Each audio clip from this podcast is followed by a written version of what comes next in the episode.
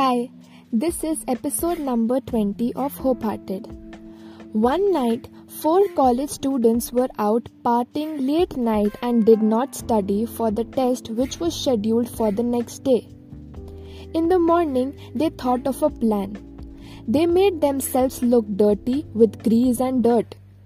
Then they went to the dean and said they had gone out to a wedding last night and on their way back the tire of their car burst and they had to push the car all the way back.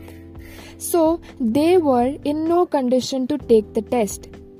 The dean thought for a minute and said they can have the retest after three days.